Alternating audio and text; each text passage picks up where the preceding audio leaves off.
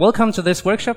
I think you all know that the title of the workshop is Doing Courtship God's Way. And um, my name is Kasper, and this is my wife Freja, and we have been married for now five months almost. So we that is still that's quite recent. So we don't have that much experience in marriage, uh, but we do have quite some experience in all the process leading up to marriage, and it's still quite fresh in our minds. So um, that is what we will share today. All of this process that we are trying to find out if we should, if it is God's will, you should marry someone or not, and of course also in this process, then how are you to be around each other and so on. Um, okay, before we dive into the subject, I would like to uh, have a word of prayer and ask for the Lord's help. Dear Heavenly Father, Lord, we come to you now and ask for your blessing. Lord, we want to follow you in every aspect of our lives and also this about marriage and courtship. I pray, O oh Lord, that you will put your word in our mouths and that you will help us now to think and that you will speak to us and guide us in this area of our lives. Amen. Okay,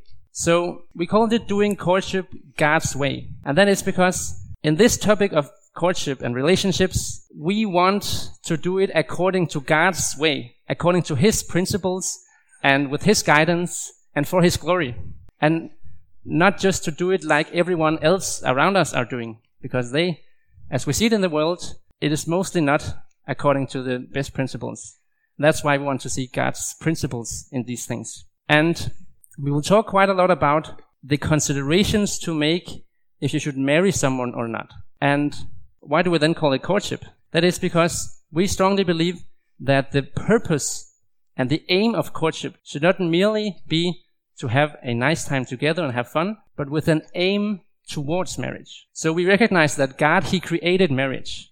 We don't see in the Bible that God, He created courtship. However, it is, there are of course certain steps towards marriage.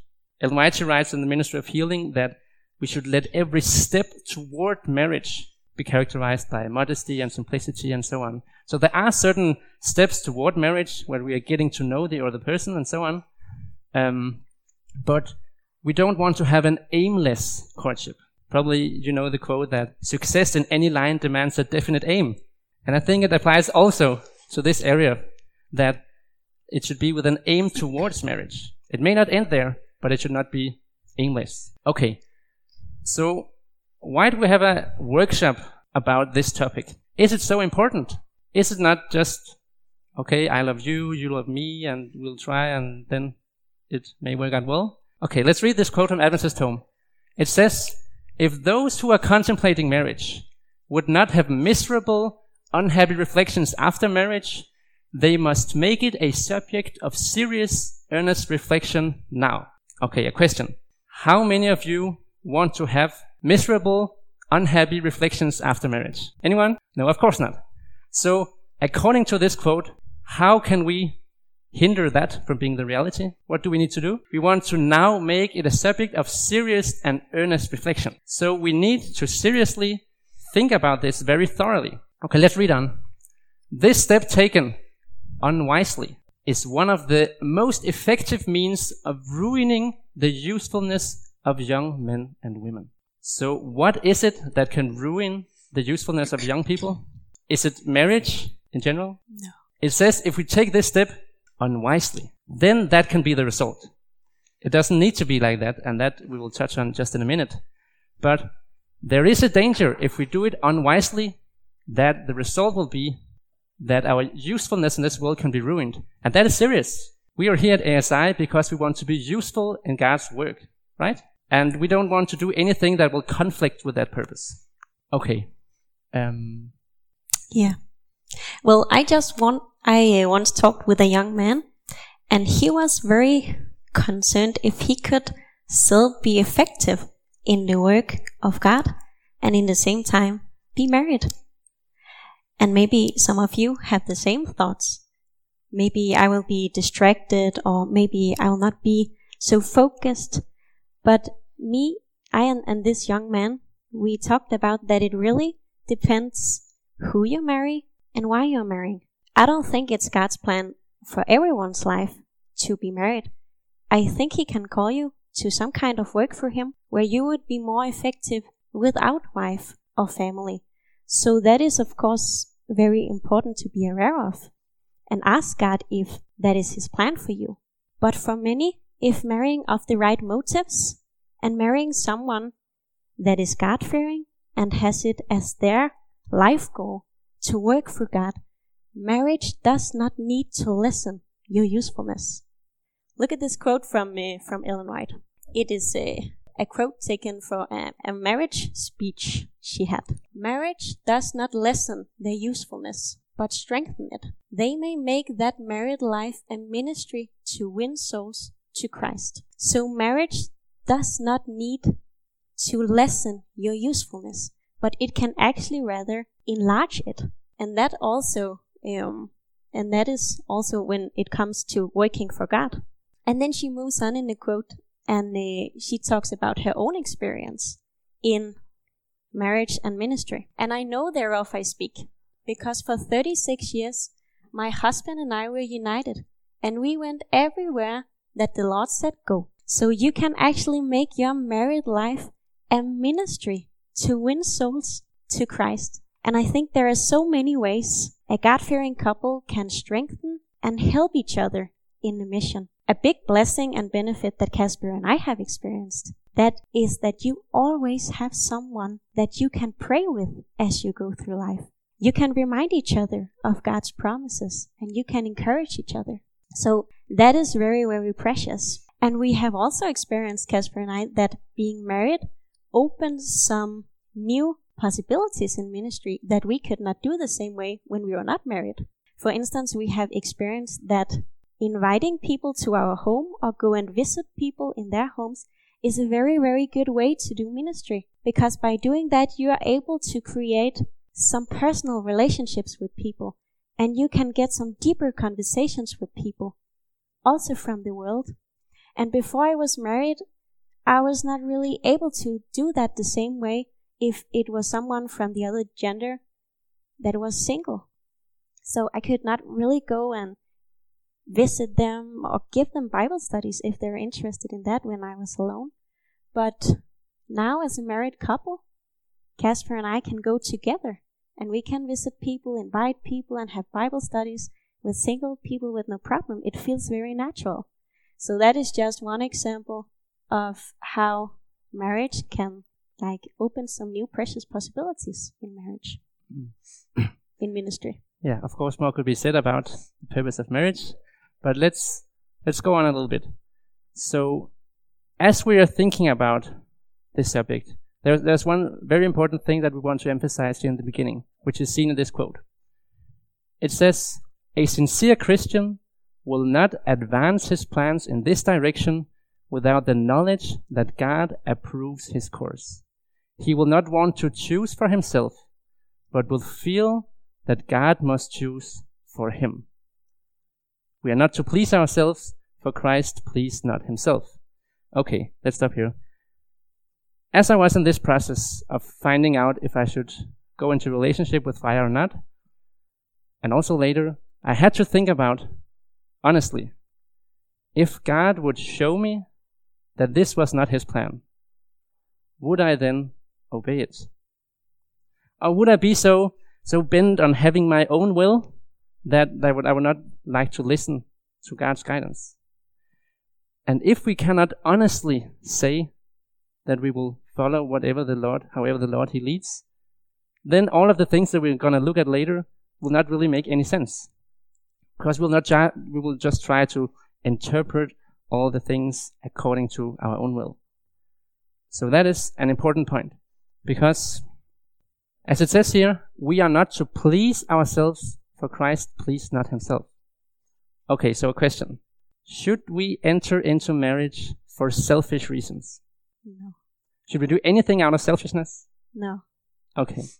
So, selfishness is the very opposite of selfless love. And we, we see in, in the Bible where love is defined that love does not seek its own. And we are not to please ourselves, for Christ pleased not himself. Okay, so as, as the quote also goes on to say, it doesn't mean that we should marry someone that we do not love and are not attracted to. It just means that we are not doing it to please ourselves.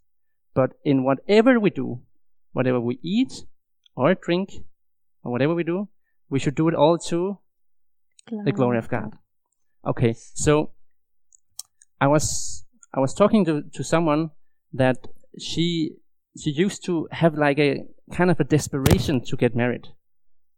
She wanted to find a partner, but there was something that, that helped her very much. She was told that if you marry, you do it for God. And if you stay unmarried, you do that for God. And that takes away the desperation that I just need to find one, otherwise I can never be happy.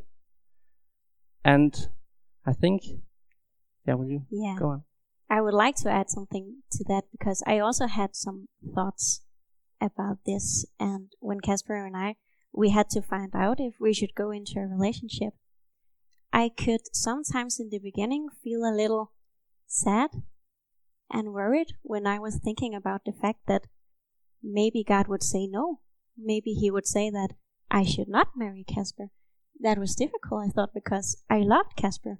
I loved being together with him. But God helped me to understand if He said no, that would be okay. And I would feel good about His decision. And why could I feel good about His decision even though He said no? I could that because I knew that God, He always wants me the very best. And God, He knows the outcome of this relationship. He knows the future. I don't. So God, He knows what's best for me, and I trusted that. And that gave me such a peace in this situation. And God, He helped me to understand that being married with Kasper, being together with Kasper, that would not bring me true happiness. Hmm. Because no human love could bring me true happiness. The only thing that can bring a human being true happiness that is to work for God and being close to Him. Um, recently, I uh, I was reading a, a quote from Ellen White. I also think we were singing it yesterday. She says that the only thing that can truly satisfy is unselfish service. And could I still work for God without being married with Kasper? Yes, married with Kasper or not married with Kasper, I would in any case be able to work for God. I would in any case be able to do what could bring me true happiness. And that really gave me peace filled and joyful hearts in, in this unsure situation. And there is this amazing quote from Ellen White, I think, that's just very important. Very important to understand. The heart, the heart yearns for human love, but this love is not strong enough, or pure enough, or precious enough to supply the place of the love of Jesus. Only in her Savior can the wise find wisdom, strength, and grace to meet the cares, responsibilities, and sorrows of life. She should make him her strength and her guide. Let woman give herself to Christ before giving herself to any earthly friend and enter into no relation which shall conflict with this. Hmm. So it might be that human love can, for a time, seem to satisfy our desires. But in the end, it really cannot. And that's why we are not just going into marriage to please ourselves because we need some love. We realize that God has created marriage, and there are many blessings in that. But if we are not first giving ourselves to Christ and have Him as our friend, if we don't do that, marriage will not make us happy. Okay. Um, yes. So, okay. So as we are surrendering this, also this choice to God, there's also an important thing to remember, and that is, is God willing to guide us in this area of, of our lives? Yes. So, in a, a, a well-known verse, maybe in Psalms 32, it says, I will instruct you and teach you in the way you should go. I will guide you with my eye. So this shows that God, He's very willing to, to show us the way that we should go. But here in Psalms 25, it says, the humble he guides in justice, and the humble he teaches his way. And that speaks to us that we must be humble enough to receive the guidance of God. Okay, and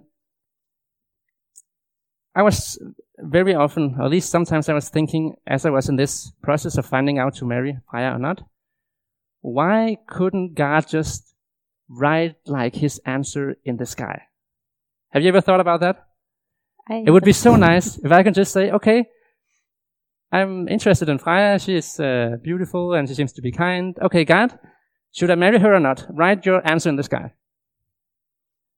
I think that would be very nice. Mhm. And I think it is a noble desire to know God's specific will. But if He chooses not to do that, we must also accept it. And as I was thinking about these things, I, I, I came across a verse um, that also speaks about what God's will is, not as specifically, but in First Thessalonians chapter four, verse three, it says, "For this is the will of God, your sanctification." This told me that even in this situation where I didn't know right now specifically what God's will was, I always know that it is God's desire, His will, to sanctify me. And if it would just be about asking for a sign and then that was it, probably it would not do much to my character. But being in this process, it teaches us something about how to be his child and wait for his guidance. Because if it was only about getting a specific sign from God, then there would not be any reason to make earnest, serious reflections now and to make a careful investigation and to weigh every sentiment and watch for every development of character and to seek counsel of people, the things that we're going to look at later, if it was only about seeking a sign from God. So we must surrender this part of, of our lives and feel that God must choose for us. But it doesn't mean that He doesn't want us to think. So here's, here's a letter that Ellen White wrote to a, a young man called Rolf, where she said, Now, Rolf, I cannot say that it is my business to say that you shall not marry Edith, but I will say that I have an interest in you. Here are things which should be considered. And then she goes on to speak about certain things. For instance, how this woman is, uh, is spending her money, tells something about her character, and so on. And then at the end, she writes, Rolf, I want you to consider all these things. God help you to pray over this matter. Angels are watching this struggle. I leave you with this matter to consider and decide for yourself. Question. Would it be possible for God to, through his own prophet, to say if Rolf should marry Edith or not? No Would it be possible? It would be possible. The messages that she had came from God. But God, He also wants us to think and consider prayerfully. And that's why in this next session we will go on to look at what things should we then look for in the other person? What things should we consider? Yeah. So, what should we look for and how should we look? Recently, I was about to uh, buy a new bike. And when I came there to look at the bike, I used a lot of time trying it. I wanted to be sure that this bike was good in every situation I could think about. So I tried the gears and the brakes and I looked very closely on the wheels, looked at it in every little detail because I did not want to invest so much if this bike was not very good. Well, this was just a bike. But then what about the one you're thinking about as a life partner? Is it important to make careful investigation on this person? Well, look at this quote from Ellen White. In your choice of a wife or a husband, study her character. So what are we to do before choosing someone as a life partner? Study their character. We must base our decision on careful investigation and analyzing of the other person. And that just takes time. If you are to look deeper into a person's life and personality, that just takes time. So don't hasten through this process. You'd rather take good time than to spend a whole life in an unhappy marriage. Mm. Because you don't want to find out after the wedding that this person was not what you expected, that there are maybe some serious problems in the life or in the personality. I had a friend and she did not make careful investigation or analyzing of her relationship. She loved him. Wasn't that enough? And she is not the only one thinking like that. That is what many people think. But is that enough that you love each other? I don't think so. This friend of mine, she did not study his character. And shortly after the wedding, he proved to be a whole other person than she thought he was. And she is now divorced. And she regrets now deeply that she did not make careful investigation and studied his character. Okay, so how then can you know? How can you study the character of the other person? So, just briefly, of course, the most obvious one and the most important thing in the beginning is to observe the other person from a distance. So, looking at how they behave, they will tell something about what is in their heart, and we'll come back to what things to look for. And also, especially as if the relationship progresses, we know that the mouth speaks what the heart is full of. That's why conversation in the courtship process is critical. Of course, also to agree on, on certain points. And then it is so that you can, to a certain degree, behave nicely, even though your character is not pure. So, as, as we see here, it is in a crisis that character is revealed. That's a quote from Ellen White uh, in the chapter about the, the ten virgins. So the parable of the ten virgins, there's seen no difference before the bridegroom delays. And then in that crisis, the difference is seen between the two groups.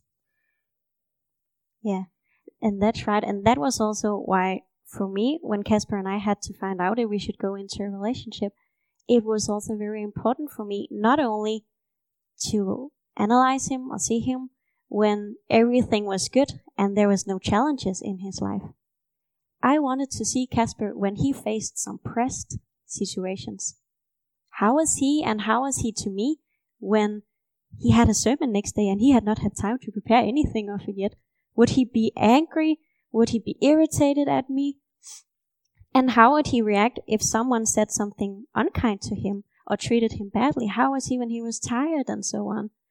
Because I knew that it was in situations like these where it would be very difficult for Kasper to fake a personality.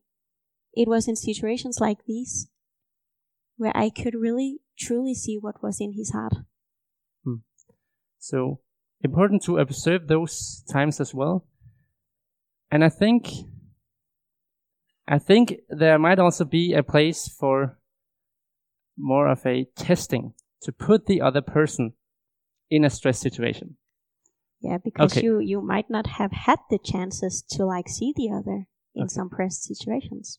So I think probably that's not in the beginning uh, of the process, but but but what we want we want to study the character of the other person and knowing that character is revealed in a crisis. So I also wanted to know what was in Freja's heart. Also, when she was not treated very nicely and she was being accused and whatever. So there was there was one uh, one uh, day. It was uh, after we got into a relationship. Then she was visiting my parents, where I also lived at the time. And so I had asked Freja to make some oat porridge for me in the morning and I wanted it to be ready at seven o'clock. And then uh, she happily did that. But when I came out there and it was done, the time was past seven o'clock. So, so I said to Freja, why is it that you're late? I'm very hungry now. I said it should be ready at seven o'clock. And then, okay, so, so I went on to then to eat it. And then I, I, it was not so easy for me, but, but I said, okay, there is too little salt in it. You always put too little salt in the porridge. And I wanted to see how does she react when I'm not treating her nicely? Is she giving back in the same way? Or, and is she, is she maybe being hurt because she doesn't feel that her efforts are appreciated? Or is she being, having meekness and just being happy to serve however, whatever she gets back?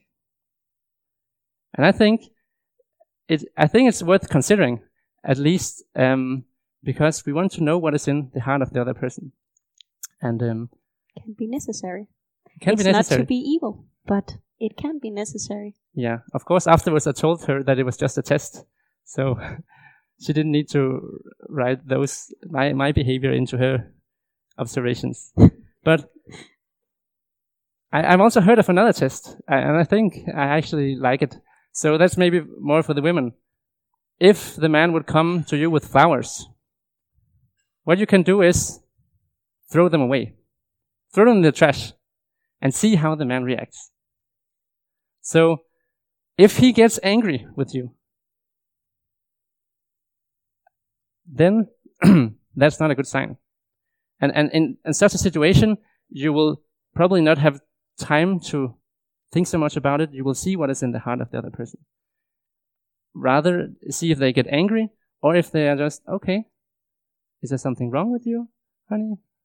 Or you are allowed to do whatever you will with those flowers. It is not my money that I have spent, it's the God's money.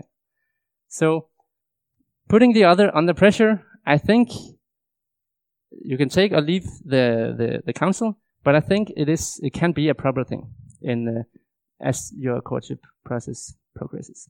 Yeah. Something to consider at least. Yeah. Okay. So now we have talked about the importance of analyzing the other person. But how can you more practically analyze another person? Well, I knew myself and I knew that the one moment I could see a weakness in Kasper's character, but the next moment he smiled this very nice way to me and I have forgot everything about it.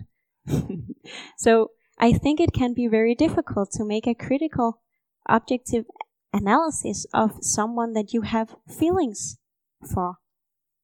So what I did myself was that I actually made a document where I was writing questions uh, that I thought was important for a future husband, and where I could also note observations about Kasper. And that actually helped me really much. I did that through the whole process with Kasper from the time um, we found out that we were interested in each other to our wedding day. And when Kasper proposed to me, I could go and look at this document and I could see if there were some problems that I had forgot about. So this is just a tool you could maybe use um, to be sure that you take your decision about your future spouse not only based on your feelings but also on reason to make sure of yourself that you're not blinded of your own feelings. Yeah, but what then could be some relevant question to ask yourself about the other person? Well, what is the most important thing in life? Well, that is to serve God and do His will and be close to Him. And therefore, the most important question to ask about a life partner are these. Will this union help me heavenward? Will it increase my love for God? And will it enlarge my sphere of usefulness in this life? If you cannot answer yes to these three questions, you don't need to ask more questions. Because if the other person is the nicest person in the world, they have a good economy, they're very helpful, and all other things are perfect about this person, but still, if you cannot answer yes to these three questions, I don't think there will be the right person to marry. Hmm. And Kasper will explain more about that. Yeah. Why not? So, so these questions, of course, touch on the on the spirituality of the other person, if the person is devoted to God, and so on. So, that is also why God in His Word several times warns against marrying unbelievers. And I think, yeah, we, we will touch on that and then we will have a little break. I think we will ask to that uh, later. 10 minute break. Okay, but here in Deuteronomy chapter 7, that's just one example. Um, let's read from verse 3. So God is speaking to the Israelites, saying, Nor shall you make marriages with them, and that is all the surrounding nations of Israel, the, what is it, Amorites, Canaanites, and so on. You shall not give your daughter to their son, nor take their daughter for your son. And then the reason for this command is given in verse 4. For they will turn your sons away from following me to serve other gods. So here we see that God, in his wisdom, he sees that if his people would go and marry with people that are not worshippers of the true God and not having the true faith, the result will be that his people will be led away from him. And that is because, yeah, and of course we have, unfortunately, or we have some examples in the Bible of people where this happened. Does anyone have some examples? Solomon is probably the most well known. The Bible says that, well, Solomon, he, he was in the beginning a very good king, but his, all of his pagan wives, they turned his heart away from the Lord and led him into sin, it says. And also there are other um, times in the story of history of Israel, as we read in the, the um, Sabbath school now, Esther and Nehemiah. It was also a problem that God's people started intermarrying with uh, with the heathen people around them.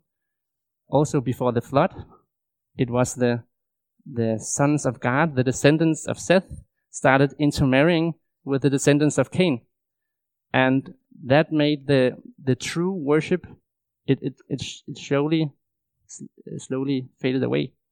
And in the end, there was only eight people that, that worshiped the true God. So, in Amos 3.3 it says, Can two walk together except they be agreed? So in a marriage relation, you are, you're a team.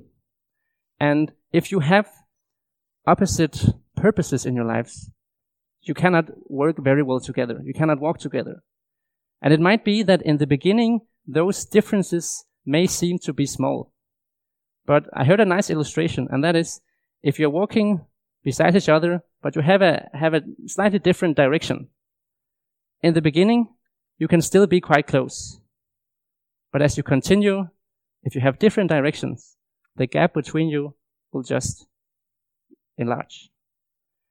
And it may be that some will argue, okay, though this person is not a Christian, she is very, she's a very nice person, she has a good moral character, and she accepts that I want to, to live out my faith and so on.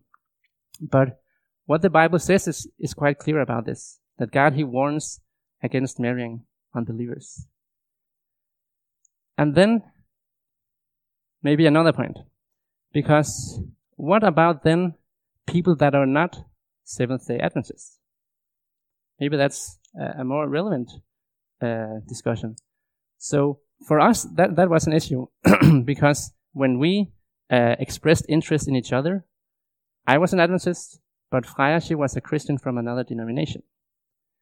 And um, we were very, we were too young at the point. There were many things we didn't know at this point. We had not gone to an ASI workshop about this, unfortunately, but we did want to do God's will.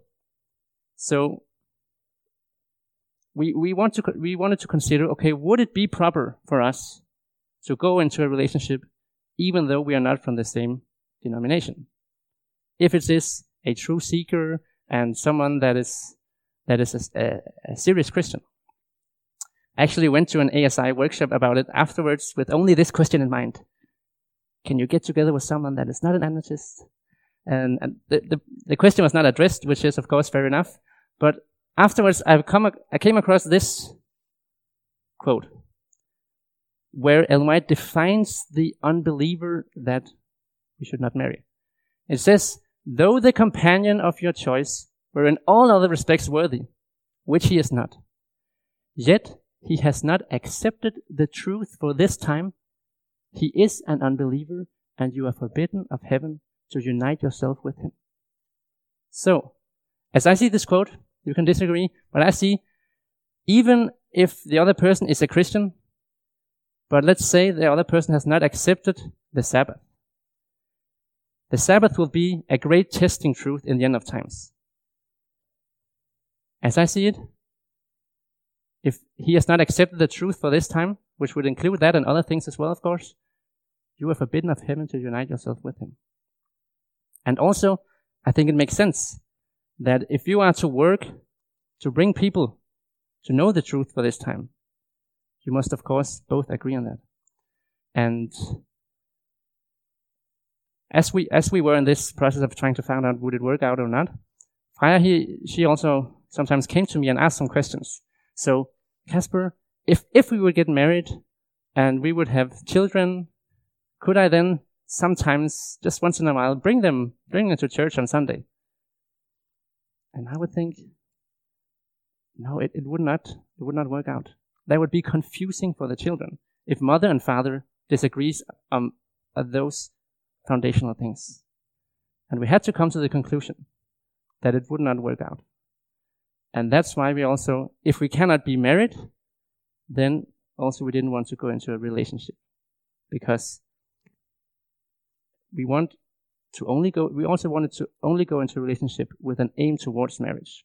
And if it's a clear hindrance, then we should not go there. So I think maybe it's time to have a break. Yes. So um, let us begin again at 11:50. Okay, in nine minutes we will uh, we'll begin again. So you can have a break until then. And about not marrying unbelievers. Now another little practical thing. I just mentioned it briefly before about economy. So I don't think we'll take time to read the quote, but looking at how the other person spends his or her money is also a little practical thing to get a glimpse of the character of the, of the other person.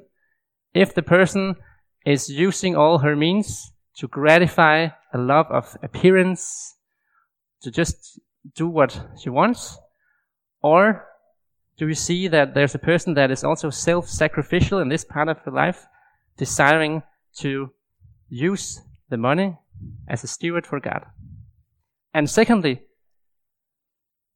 it is also very important to agree or to have similar opinions about economy in marriage. So, um, disagreements on financial things is a major reason for divorce. And we've also just experienced that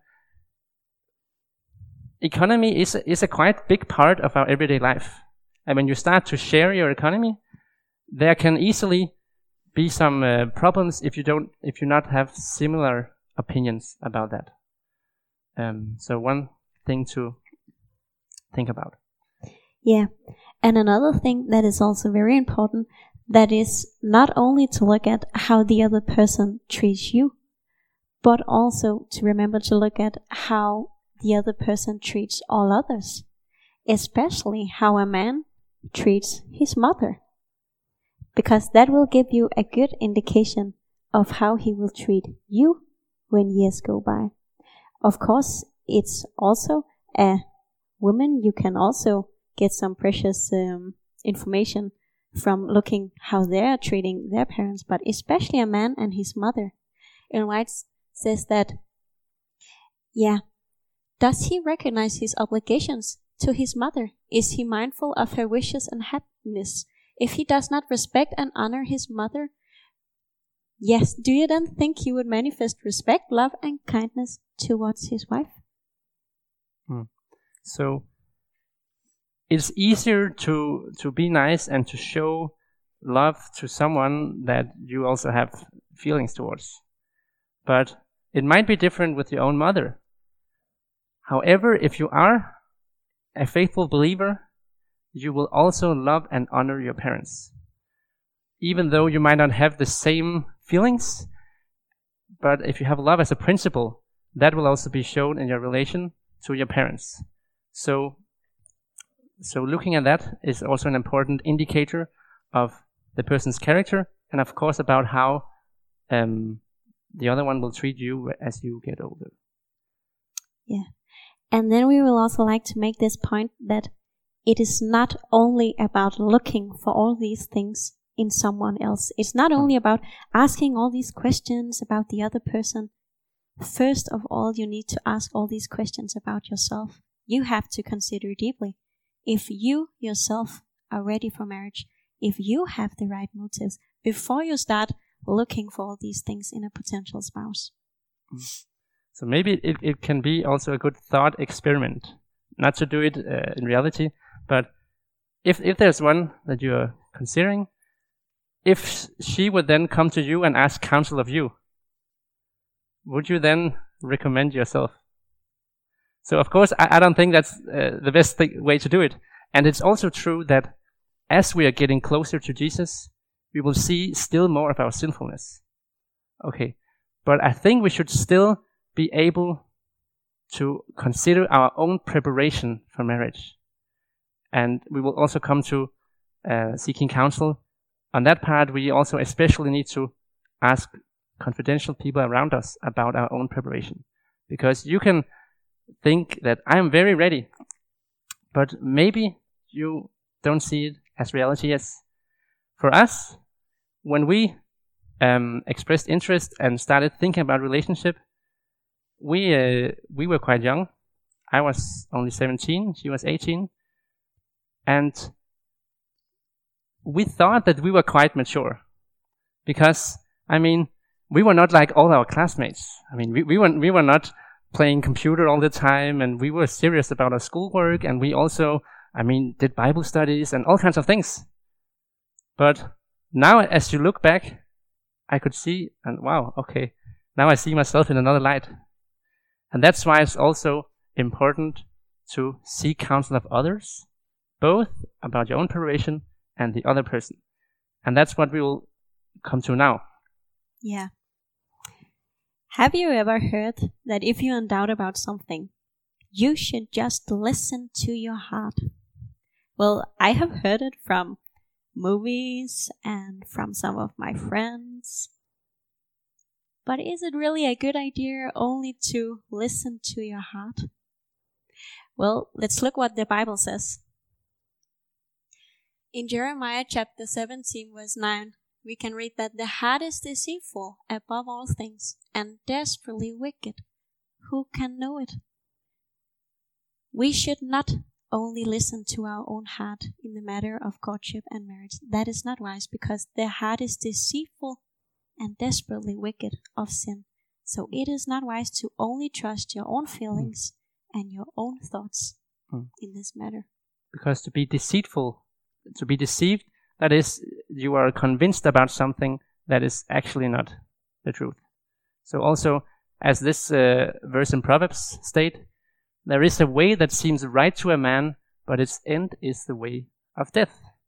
So there can be things that we think this is just the right way to go, but we can be blinded by certain things. And and uh, in this topic of courtship, it can often be blinded by our own feelings. And it also says in Proverbs that the way of a fool is right in his own eyes, but he who heeds counsel is wise. And lastly, where there is no counsel, the people fall, but in the multitudes of counselors, there is safety. Okay, let's read this one also. Ellen White writes in Letters to Young Lovers Give yourself sufficient time for observation on every point. Okay, that we have been looking at until now. To, to make careful observation on every point. And then do not trust to your own judgment, and let the mother who loves you and your father and confidential friends make critical observations of the one you feel inclined to favor. So, for us, as I mentioned, there were many things we did not know in the beginning. And, um, but we did want to do God's will. We did want to pray for His guidance. And we also did recognize the importance of seeking counsel from other people. So, as we had expressed interest in each other, we also wanted to seek counsel. But then the question was, who should we then seek counsel from? So, if we had gone to our classmates, chances are that they would say something like, Oh, you will be so cute together, and uh, if you love her and she loves you, then yeah, go for it. that might be. We, we didn't only want to hear that, we wanted to hear the truth from someone that we knew also knew God's principles and wanted the best for us. So we went to a couple that was a bit older and we we opened our hearts to them and, and asked counsel of them. And they I think this really saved us from a lot of misery. They pointed out very honestly that because of the disagreements between us, it would not be wise to enter in a relationship. And and we saw that and that really helped us. So seeking counsel from people I think is very important. And here is a piece about confidential friends and also the mother who loves you and your father. So maybe some will think to to uh, to ask counsel of your parents in this area. Isn't that like strange or is it like old fashioned maybe? But our parents, they love us and they also know us very well. So for me, it was also um, a good thing that I wanted to open my heart also and thinking, okay, there is this girl, I'm thinking about it. What do you think, Father? And I think that is very important. It doesn't mean that we should just do whatever our parents say in this area.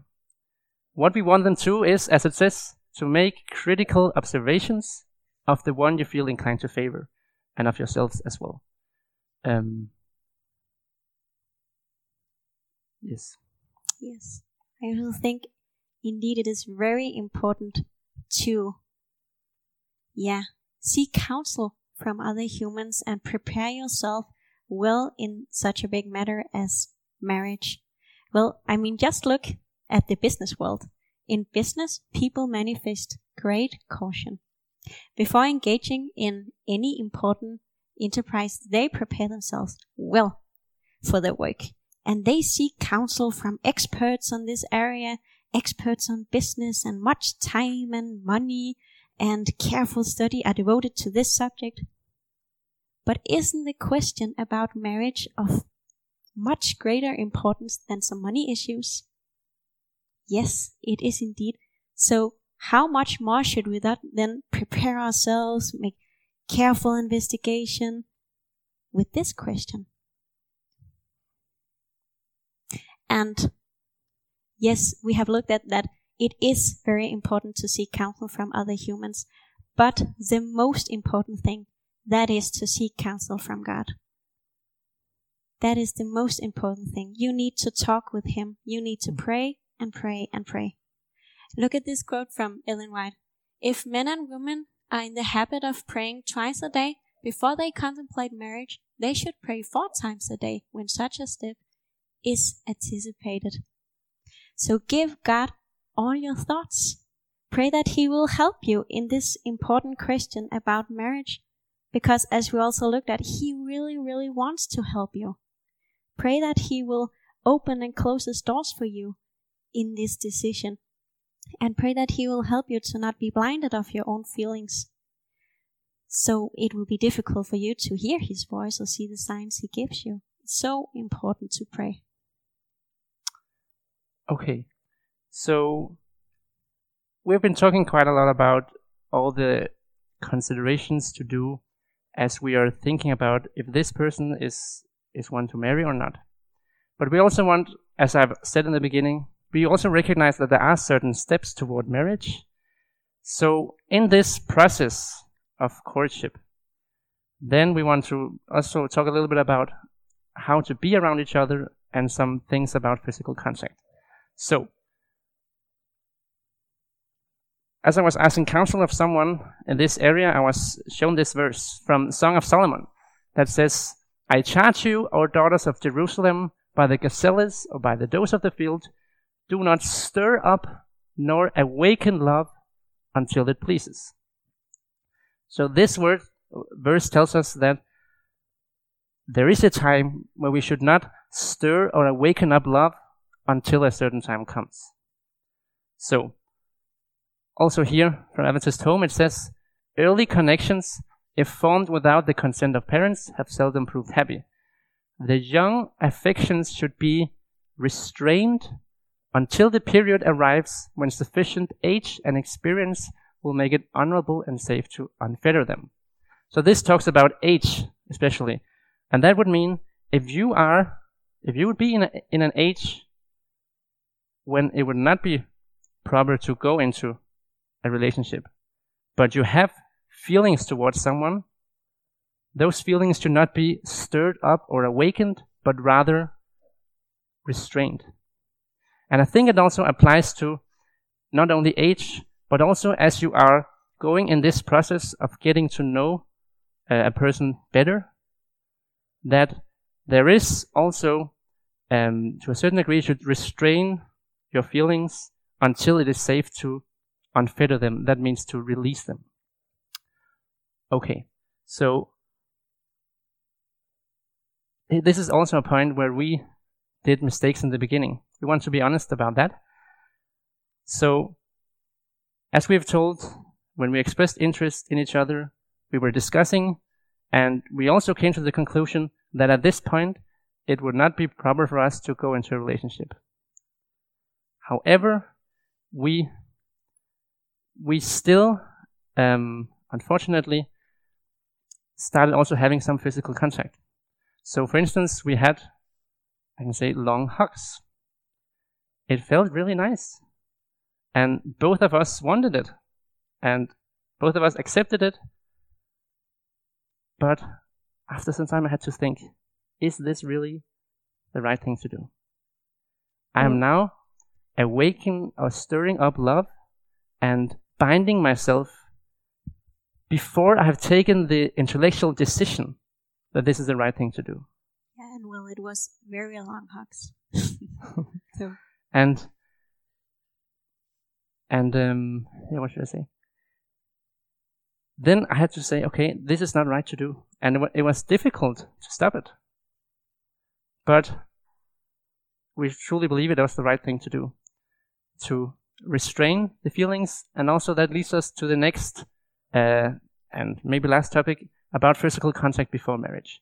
So We'll do that by looking at some uh, passage from Song of Solomon. So I was shown this uh, less than a year ago, but I found it very interesting. You can make your own conclusions, but uh, but try to follow along and see what these verses tell about what is proper and what is not proper to do before marriage. Okay, so it's from Song of Solomon chapter 4, starting from verse 10. It says, and it is Solomon speaking, how fair is your love, my sister, my spouse? How much better than wine is your love, and the scent of your perfumes than all spices? Your lips, O my spouse, drip as the honeycomb. Honey and milk are under your tongue, and the fragrance of your garments is like the fragrance of Lebanon. So Solomon is speaking to this woman and calls her his spouse. Okay. So are they married? Yes, it's, it is his spouse. Okay, then it tells here in verse 12 A garden enclosed is my sister, my spouse. A spring shut up, a fountain sealed. And then it goes on to talk about all the fruits that are in the garden that is in her garden. So the woman is described as a garden having fruits in it. But the garden is described as being closed and sealed up. So no one has eaten of the fruits in her garden. But, yeah, then, then it describes the, the different spices and fruits that are in the garden. And then let's read from verse 16. Verse 16. Awake, O north wind, and come, O south. Blow upon my garden that its spices may flow out. And then here's an annotation from her to him. Let my beloved come to his garden and eat its pleasant fruits. So she is described as a garden and it was closed. But now she invites him and says, now come to your garden and eat the fruits. Okay, let's read the next verse. Then Solomon says, I have come to my garden, my sister, my spouse. I have gathered my myrrh with my spice. I have eaten my honeycomb with my honey. I have drunk my wine with my milk.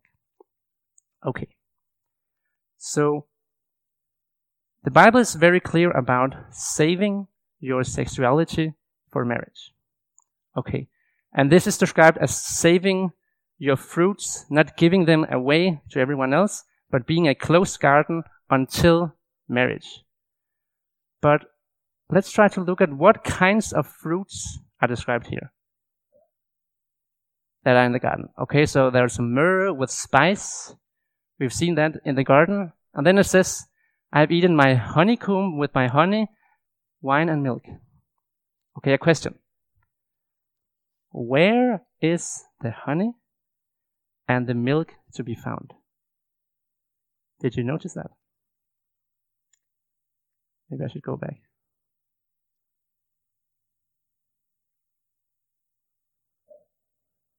In verse 11, it speaks about those fruits that he comes, that a part of the fruits that comes after it is his spouse, and she invites him to come and eat of the fruits. It speaks about these fruits. Honey, your lips, O my spouse, drip as the honeycomb. Honey and milk are under your tongue. So again, you can make your own conclusions. I'm not, we're not trying to press anything upon you, but as we see it, saving the fruits for marriage would also, as we should include also the fruits in the mouth, on the lips, and under the tongue, and about kissing. Yeah. And I think there are some kinds of physical contact that is more dangerous than other kinds of physical contact. I think you can do things that is not exactly having sex, but is just sexual arousing in its nature. And we as humans, we are just so weak and it is so easy to take the next step when it comes to physical contact. It is so easy to go into a mood that will just lead you too far. And I think kissing is just something that can lead you into this mood very easily. And this is not just some annoying, stupid rule that is to hinder you from doing something that is nice, but it's just, it will just be much more special, a much bigger blessing if you save these things for the one you're sure you're gonna be married to the rest of your life. My own reasoning about kissing with Kasper and touching each other more intimate places was that would I regret that we have not done these things and we ended up being married? No, I would probably not because then we would have the rest of our life to do that. And that's also, I can confirm that that is how I feel now. I don't regret at all.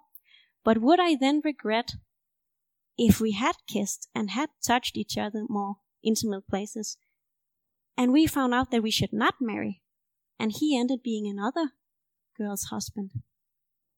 Yes, that I would probably regret. And I think for me, another thing that I really liked about not have a lot of um, physical contact, touching or kissing with Kasper, was that that gave me a kind of security of what kind of love he had to me.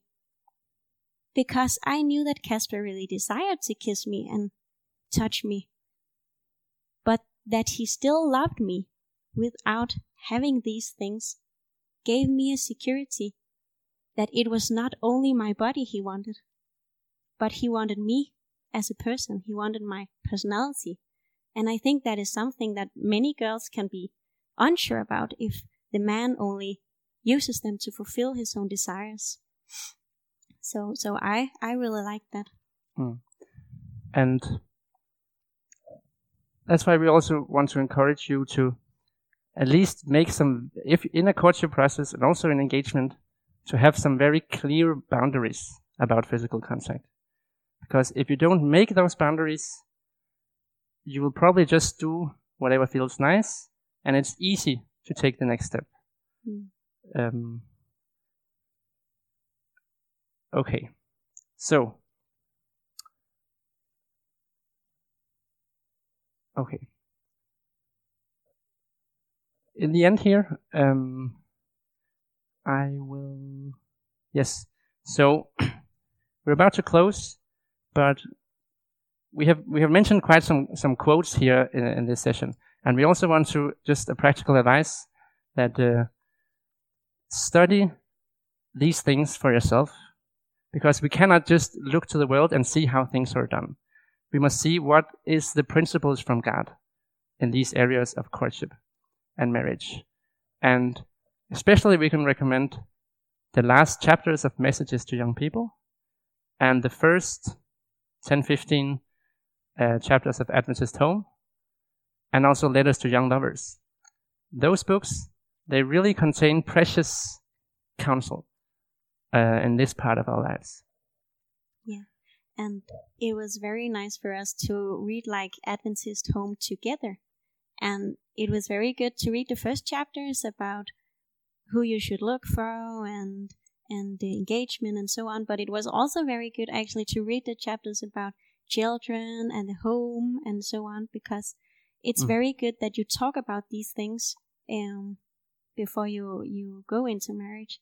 Mm. So yeah, because it's not only about studying the character of the other person; it's also about seeing do we agree on these things? Do, ha- do we have similar thoughts about what a family should be and how married life is? So that's especially if you are getting into a courtship, have taken that step, you need to talk a lot with each other about the future. Also, things like children. Are you thinking about having children? So, if, if we never address these things before we get married, then there might be some misunderstandings.